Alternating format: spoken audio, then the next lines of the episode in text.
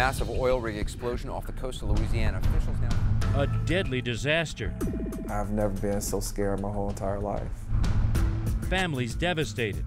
They don't have to miss him the way I do.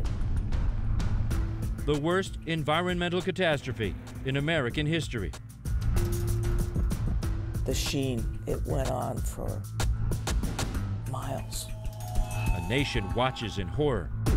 A tide of oil hits shore. Heartbreaking new pictures coming in from the Gulf Coast.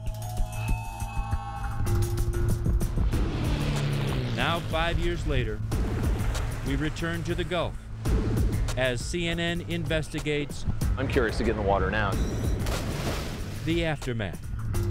It is a cleanup site. The Gulf is recovering strongly. Their world, the Gulf is not back. Is it really over? We have no idea how this is going to end. I'm Drew Griffin. Tonight, Blowout, the Gulf oil disaster. It rose over the gleaming waters of the Gulf of Mexico more than 30 stories high and 48 miles offshore. The Deepwater Horizon, a premier vessel drilling deep into the ocean floor. Shelley Anderson's husband, Jason, helped supervise the drilling. It is the best. He loved it. It was in his blood, and he didn't want to do anything else. That's where the oil companies put their best and brightest. Keith Jones' son, Gordon, was a mud engineer on board. The deeper it goes, the more talented and able they want their crews to be.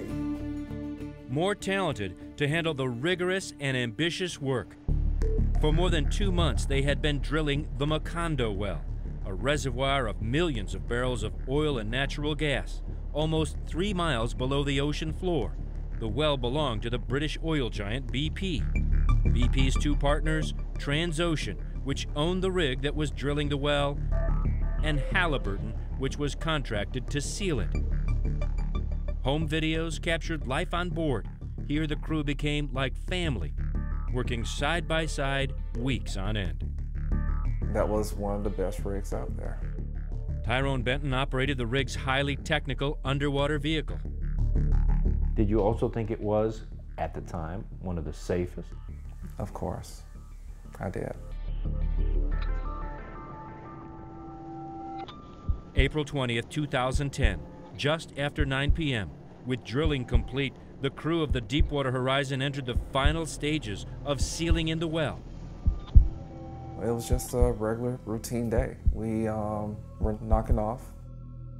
So I had supper, took a shower, just unwinding. For many, this was the end of the assignment. They would go home the next day. about to drift off to sleep. And next thing you know, boom. The loudest bang I've ever heard. Next thing you know, I hear that dreadful sound of a train whistle. If you ever hear a train whistle on a rig, that's a blowout. On an oil rig, it was the unthinkable a blowout, sending a torrent of highly pressurized oil and gas racing uncontrollably to the surface. You're shaking and the whole rig's moving and you know things are falling down and you're hearing people screaming and yelling. It was complete pandemonium. By the time I could say, holy crap, that's when the big explosion went off. The rig is blowing. The rig, the rig is blowing. Anthony Gervasio turned towards the rig and saw this. He was on board the Horizon's supply ship, the Bankston, as the rig exploded. It actually ripped the ceiling off the wall. As Bankston crew members recorded the eruption, the crew on the Deepwater Horizon scrambled for their lives. Something that you'd never expect to see. I mean, you're in shock. And all I could do was just kind of brace myself for the next explosion. I've never been so scared in my whole entire life.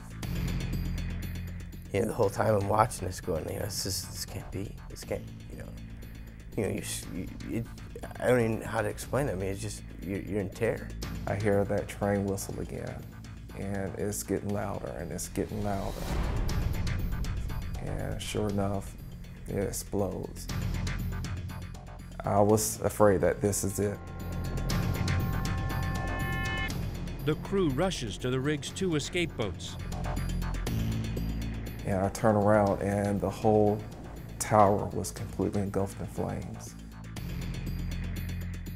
Four, five, six hundred feet, just nothing but flames. At that point, I saw one person jumping in. Each life jacket has um, reflective tape, which makes it like a spotlight in the water. A white line falling off the rig meant a crew member in a life jacket jumping for his life.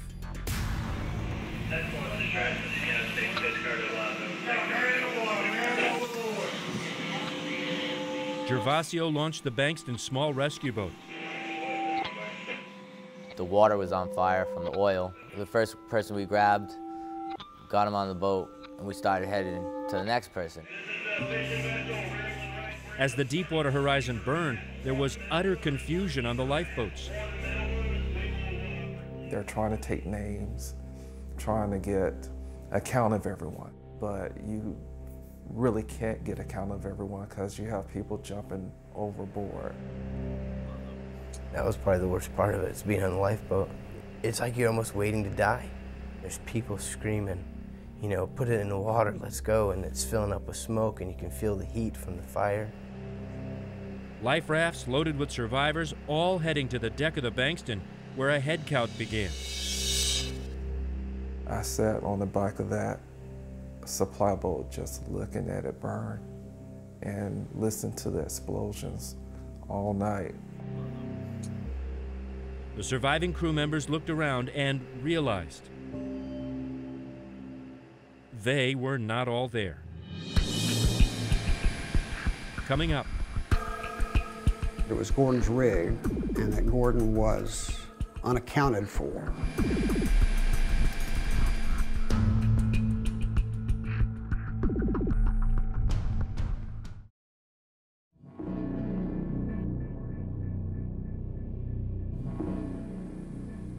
Hours after the blowout, the crew of the Deepwater Horizon watched explosions on the rig, reaching high into the night sky. The rig is blew up. Millions and millions of barrels of highly pressurized oil and gas were an uncontrollable torrent of flame. People were in shock. Anthony Gervasio helped rescue the oil workers. They were doing roll call, they were doing muster. And there were a few guys that we just didn't hear from. 126 crew members had been on board the Deepwater Horizon when the well blew out. As the roll call continued, the crew realized not all 126 had made it off. That's when we, they knew that there was 11 missing. And I assume some of them were your friends. Yeah. Yeah. They were, they're closer to me than family. And some of them were planning on getting off the rig just the very next day. Families waiting on shore were in the dark. The crew told to make no phone calls until it was confirmed 11 men were actually missing. My wife didn't have a clue on if I was alive or dead. Tyrone Benton remembers it was daylight when he finally called his wife. Remember the call? Yeah, I do. I remember it like it was yesterday. She was so happy to hear my voice. I told her, baby, I'm okay, and I will be home. I will be home. And that was it. Officials now fear the 11 workers missing since Tuesday's explosion may have been unable to escape when the blast occurred. Even as the Coast Guard searched for the missing, most knew it would have been impossible for anyone to survive. When did you find out that he's not only missing, he's gone? Oh, days.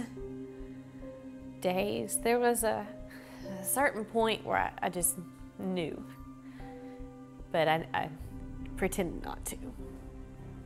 Mostly for everybody else's sake, but we just waited for that word, that official word that the Coast Guard had stopped searching. The bodies of the missing men were never recovered. Not Shelley Anderson's husband, Jason, and not Keith Jones' son, Gordon. We didn't have anything uh, of Gordon, not a trace of anything. We have pictures, we have videos, we have, um, I have the gifts that Gordon gave me over the years that, that are precious to me.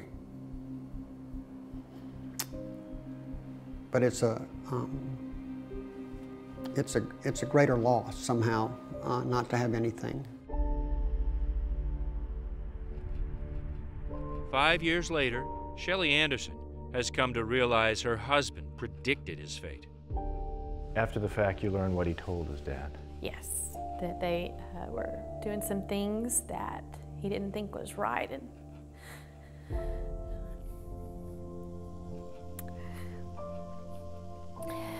that they were doing some things that he didn't think was right, and he's gonna get somebody killed. He said those words. To his dad, not to me. It was a general sense of a rush, of pressure, of not taking the time to be careful. Richard Lazarus wrote the official Presidential Commission report on the disaster. A crew member's email, uncovered by that commission, said the operation was flying by the seat of our pants. There's no question it's a culture of let's get this done as quickly as possible. Because the quicker you get it done, the more quickly you get home, and you spend less money on the development stage of the well. The project was behind schedule, over budget, and hemorrhaging a million dollars a day. They were doing a lot of shortcuts, and I wasn't aware of those shortcuts until now. And it made me so angry to know that they didn't think of our lives as that important. You know, it hurts. But shortcuts were only part of the problem. What we saw really was more of a systemic failure that was expressed by individual incorrect decisions. But there were a whole series of them. Among the findings, the cement seal at the bottom of the well had failed. The final pressure test to determine the well's stability was misinterpreted. The rig crew missed a warning kick, the first sign of pressure coming from the well. The final line of defense against disaster, the blowout preventer, didn't work. Who is ultimately responsible for this accident? I think BP is the one who had the ultimate responsibility. It was their well. They were in charge of the drilling. They're in charge of the process. So they're ultimately responsible uh, for it, and they're the ones who made the mistakes. They're not the only ones. Halliburton, we think, had a major responsibility here as well. And our conclusion was their cement failed. And we found several mistakes that Transocean made in terms of their training of their personnel. In April of 2010, there was much more to deal with than assigning blame.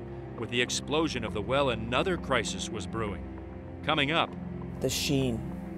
The first thing you saw was the sheen. Deep underwater, an unprecedented environmental disaster was taking shape. A hurricane of pollution was building in the Gulf.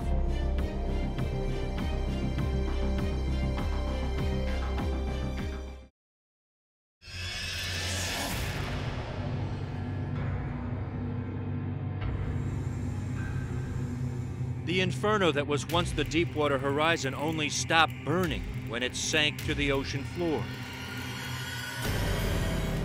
The fire was out, but the disaster was just beginning.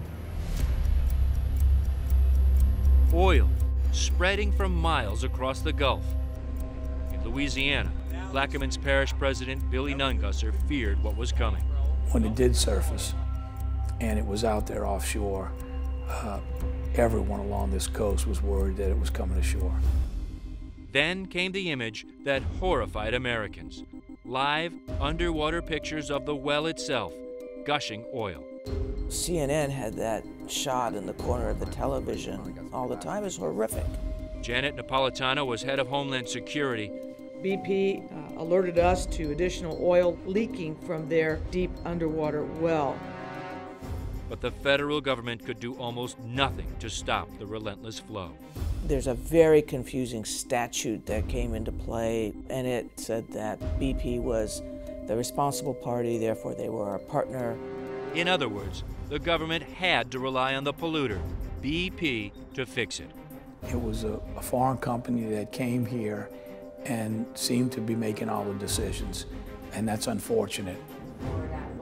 Juliet Kayyem was in charge of coordinating the government's response. And there was no other way. No other way. I mean, so you get rid of BP.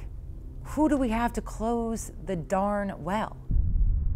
But BP didn't have a quick solution.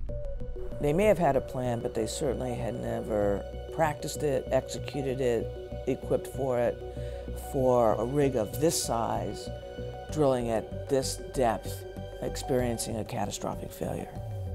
How catastrophic? When the event first started, our best estimate at the time was 1,000 barrels a day, but as we began to gather more data, we actually revised that number to 5,000 barrels a day. The initial estimate said the Macondo well was releasing 5,000 barrels of oil a day into the Gulf. But internally, BP leadership had been warned the leak could be as great as 70,000 barrels a day. If there was anything that we could redo in those early days, it would be, you know, don't trust the numbers. As this image ran day after day on CNN, I'm Tony Hayward. BP has taken full responsibility for cleaning up the spill in the Gulf. the oil company launched a PR campaign in the midst of the uncontrollable disaster. Then, BP's CEO, Tony Hayward, made a very poor choice of words. There's no one who wants this thing over more than I do. You know, I'd like my life back. I lost my son on the Deepwater Horizon. That's the life he ought to want back. But he, but he didn't. He wanted his life back. There was the BP of wanting to get their life back. There was the BP of yacht clubs and, and sailing lessons that you looked at and just thought, they're not getting it. They're not getting it. Out in the Gulf, a battle to clean up the oil waged on with little success. The slick was intentionally set on fire. Workers on boats tried to vacuum and scoop it up. Finally, the U.S. government made a controversial decision. It would allow BP to use a chemical dispersant sprayed in huge quantities to break the oil up. The air was toxic. Um, the water was not this crystal, magnificent blue. Oceanographer Mandy Joye and her team have worked for 20 years in the Gulf. She says no one could grasp just how much oil was out there. People were so sick they had to go into their bunk. And then there were the birds and the sea turtles that you saw, covered in oil. You could see the extent of how much oil was out there. I think that was the moment for me when I realized that this was an environmental disaster unlike anything I had ever seen. Ocean conservationist Philippe Cousteau saw what was happening on the surface. As the oil flowed, he took a dive to find out what was happening underwater. I don't want to have to be here. And if I was here, I'd want to be doing like a, you know, free diving off one of these rigs. We were in full vulcanized dry suits. We had hard helmets on because not only the oil is toxic, the, the, the dispersant is a neurotoxin as well. The oil isn't confined to the surface. It is distributing throughout the water column. The whole purpose was to help the world recognize that there is not just uh, the oil at the surface, but there's a lot more that's going on beneath the surface. And seeing that oily mess just descending from the surface down as far as I could see, jellyfish, dead jellyfish covered in oil, algae, fish, everywhere you looked, there was just devastation.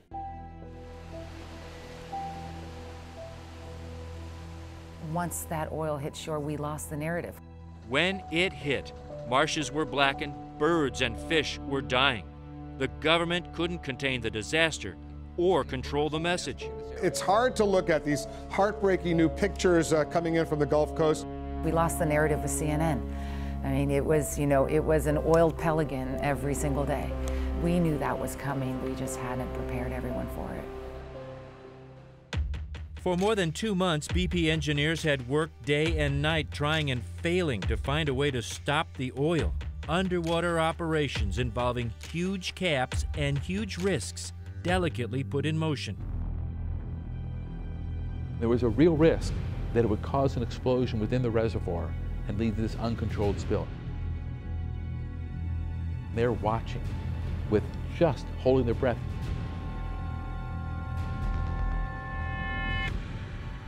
Finally, on the 87th day of the spill, the oil stopped, the cap held. A successful seal. BP says it has permanently plugged the well in the Gulf.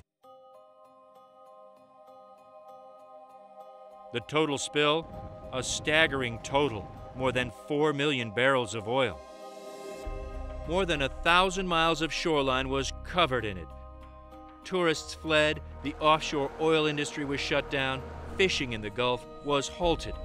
The economy of the Gulf was crumbling. That was something that just kind of drove a nail in the coffin of a lot of families that their son might have been a fisherman, their husband might have worked offshore. All anyone could do was look offshore and ask, would the Gulf ever recover?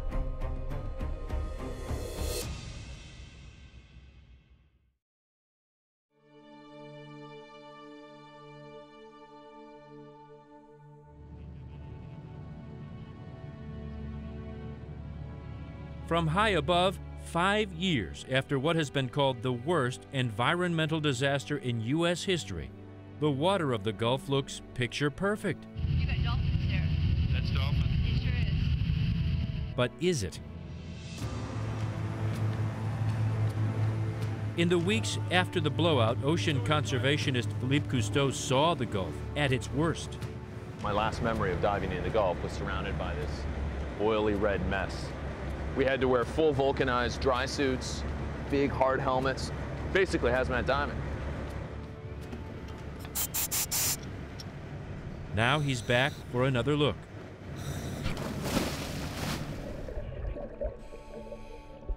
Around this artificial reef, under an oil rig, the Gulf is teeming with life.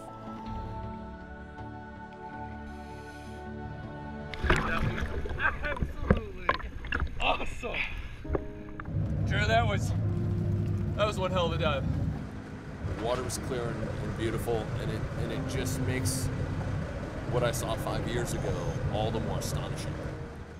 But Cousteau knows looks can be deceiving. It's easy to be fooled by an image. One of the challenges with ocean conservation is the old adage, out of sight, out of mind. And it's important to remember that, that a lot of that oil now is not floating on the surface, is not uh, sticking to the marshes, but it is existing down at the bottom of the Gulf of Mexico.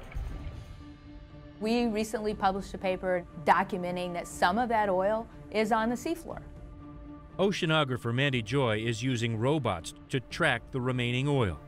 We collect a lot of sediment and we bring it back uh, to the lab for experiments. The only way we can do it is to go out, collect sediment cores, and then you can say, okay, we found oil here, here, and here, and then we extrapolate and we came up with about 10 million gallons.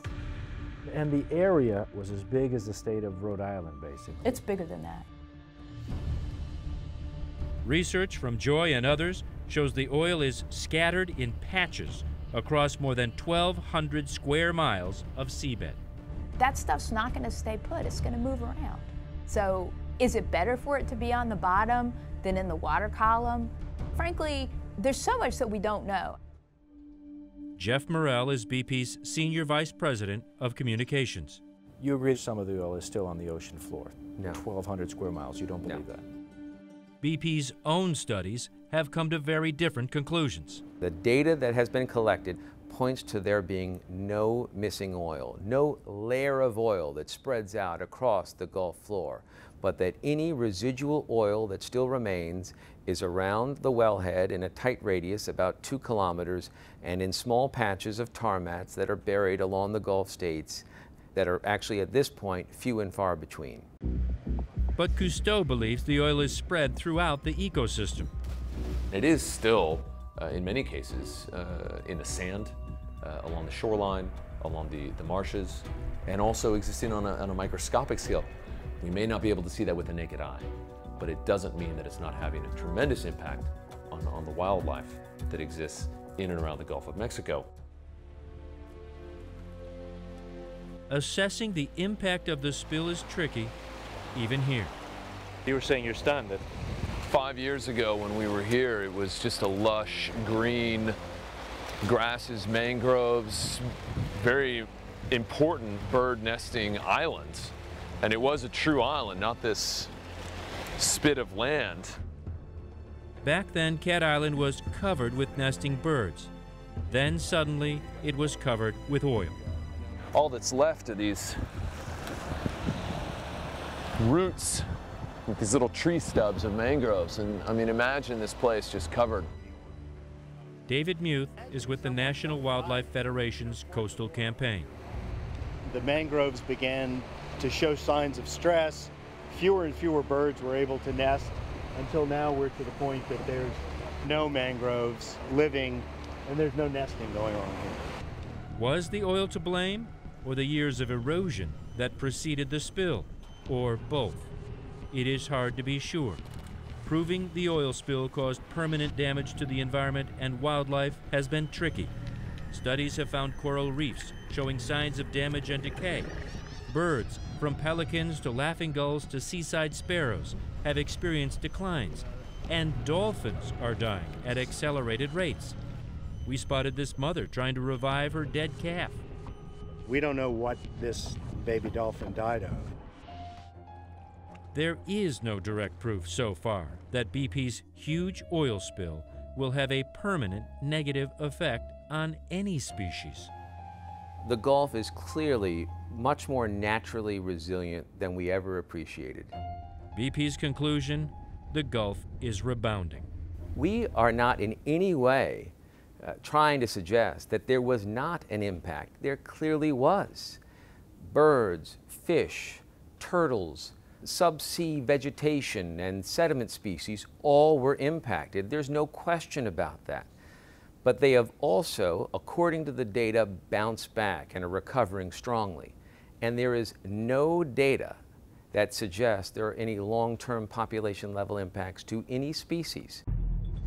The Natural Resource Damage Assessment trustees, government agencies studying the effects of this spill, called BP's report inappropriate as well as premature. Though the trustees' research is not complete, they said we know that the environmental effects of this spill are likely to last for generations. The trustees say we don't know enough yet to draw the same conclusion that BP is drawing. And NOAA, the government official that we talked to, said, you know, BP is cherry picking its data. We're not cherry picking the data. If you look at the report we put out at the five year mark, it shows things both positive and negative about the environment. So this is not cherry picking by any means. This is the most comprehensive view of the Gulf. Is the Gulf nearing recovery? uh, you know, we, we are in the process of a long-term study of the effects of the BP oil. Um, you can't do population level studies overnight. It takes time to look and see what's happening. And when you're talking about showing the restorative values and the BP campaign, they're certainly not showing you this. They're not showing you Cat Island. No, they're not showing you this. Coming up, five years later, the oil remains. We have to have you stay away from the hazardous material at the moment because it is a cleanup site.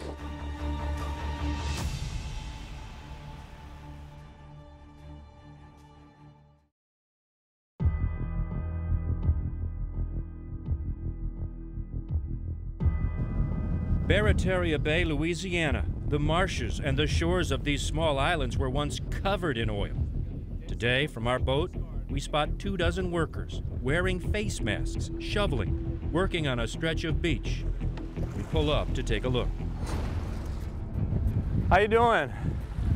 Doing good. Drew Griffin with CNN. Nice to meet you, sir. This is Philippe Cousteau. How's it going? We have to have you stay away from the hazardous material at the moment? 'Cause it is a cleanup site.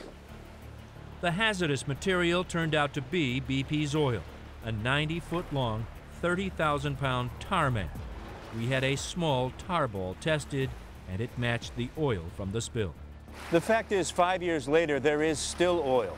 Oil in big enough clumps that it needs to be dug up by a crew like this, digging down 30 inches, trying to take it and remove it. The pockets of tar mats that still exist are in areas that are known to us, but which were deemed by the federal government to be better to leave alone there and let them be naturally exposed to er through erosion and then for us to clean them. So as they appear, we are finding them and removing them, but none of them poses a threat to human or aquatic life. And is this going to go on for years and years? However long it goes on, the company is committed to cleaning up that which is exposed and that which is Macondo At, oil. the- at the end of the day, how much do you anticipate this spill is going to cost BP? The company has provisioned $43 billion for all the liabilities associated with the spill. We have spent thus far, just in honoring our obligation to help restore the Gulf environment and economy, $28 billion. Half of that 28 billion, according to BP, has been paid to settle hundreds of thousands of claims to businesses and individuals across the Gulf who suffered a financial loss as a result of the spill. Third generation oysterman Mitch Jurisich runs one of the largest oyster operations in Louisiana. He's already settled for millions and is using the money, he says, to rebuild his oyster beds.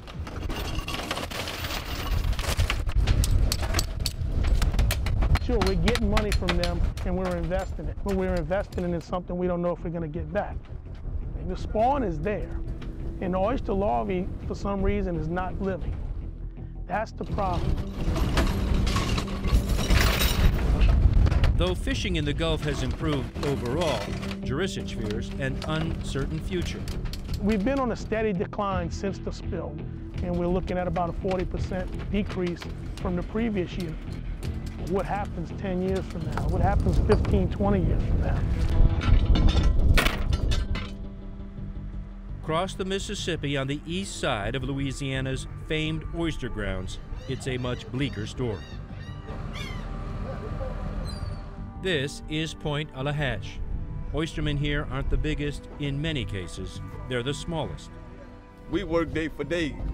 I didn't own a boat. I mean, somebody gave me a skiff to go out there and survive, make make a living.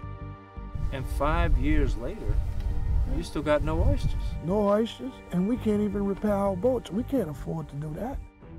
The oysters in the public grounds of Plaquemines Parish are not back.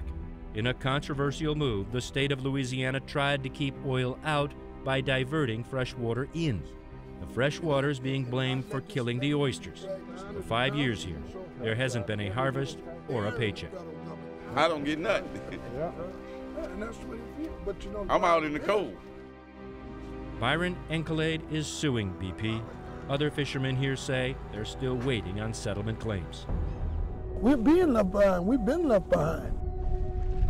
Pointe à la Hache without an oyster for five years now. And no relief in sight. None whatsoever. So we're five years out. Most people in the country see those commercials. Yeah. Gulf is back. Food is good. Beaches are clean. What's your What's your message? My message said come to Pointe à la Hache and see a community just dying away.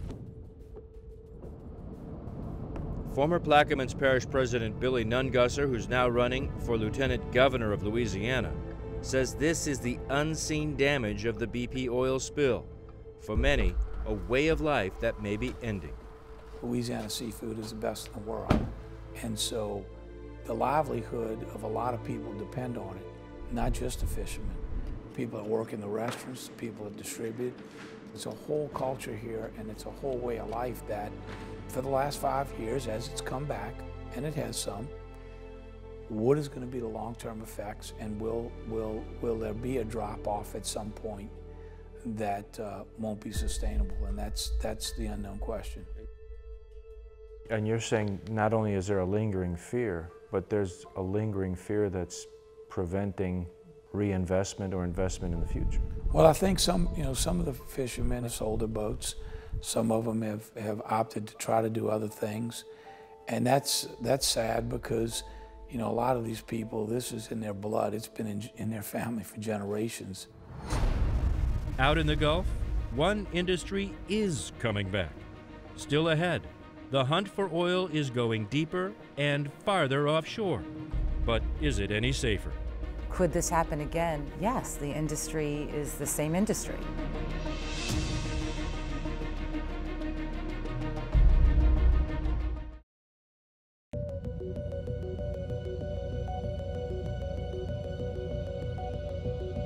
Oil drilling in the Gulf of Mexico is back. So is BP. Drilling deeper and even farther into the Gulf, but is it any safer? We have really beefed up our training. We have far greater oversight of our operations now, including a 24 7 high tech monitoring facility in Houston. We've introduced new technology that clearly makes drilling safer, but also, if God forbid there were ever a problem in the future, will prevent it from ever manifesting itself into a spill of the size and duration and proportions that the, the Deepwater Horizon was. BP's Geoff Morrell insists the company has learned its lesson. We determined what were the causes of the accident, what our role in it was, but more broadly, we looked at what were things that we all could do to become safer as an industry when it came to offshore drilling. The industry has made voluntary improvements like deploying capping stacks around the world that can instantly stop the flow of oil. And there is a new federal agency and new regulations to oversee offshore drilling, but Congress has yet to give that agency sufficient power. Congress has done? Congress has done absolutely nothing. Zero. And this is just truly stunning uh, to me. Richard Lazarus wrote the official government report on the oil spill, and his staff made recommendations to improve deepwater drilling safety. Only some of the recommendations have been acted on. Here we had extraordinary, it's the nation's biggest environmental catastrophe. And five years later, Congress has passed not one word of legislation to make any effort to go after and reduce the risks. The industry is the same industry. Uh, it wants its oil. Juliet Kayyem, who helped guide the White House response during the spill, now teaches emergency response at Harvard. There's been no congressional changes. So this could happen again. It could happen again. Right. I mean, absolutely. My prayer is that it won't happen again, but we can't know that. Keith Jones has spent part of the last five years fighting to change legislation in memory of his son Gordon. He has been unsuccessful. As long as that oil was gushing, congressmen and senators couldn't see me fast enough. The day they cut off that oil, you could feel the climate change. It was palpable. Crisis over in their minds. Right. My life is in two parts the part before Gordon was killed and the part after Gordon was killed. And that part of my life is five years old now, and it'll always be different. We feel terrible about what happened. This was an awful tragedy, and we feel sorry for what they've gone through. I don't think there's anything I or anyone else at BP could say that would in any way ease their pain. The best that we could probably do for them is what we are doing now, which is to make sure that each and every day, all 80,000 of us get up with a singular focus, and that is to make sure that an accident like this or any other never happens again. They didn't know Jason. They don't have to love him the way I do. They don't have to miss him the way I do. They don't have to wish that he was here. Jason's memory is here. Shelley Anderson, who lost her husband in the blast, settled a lawsuit that will keep her and her two children financially secure. I was hospitalized. I was stressed. I had high blood pressure to the point where I couldn't take care of my children. And I'm all they have left. So, yes, we settled it. I just couldn't go on anymore. Emotionally, her future is day by day. How'd you do? She holds no bitterness for BP or the oil industry. Do you have homework? I have a different life. Not the one I'd planned for. Okay, so one fish was up there. I'm here. I have two wonderful children, and, and we are going to do the best we can every single day. It is much the same for the Gulf itself. Is it truly back? No. Is it truly destroyed? No. It is a different life, struggling, surviving, and it may never be the same.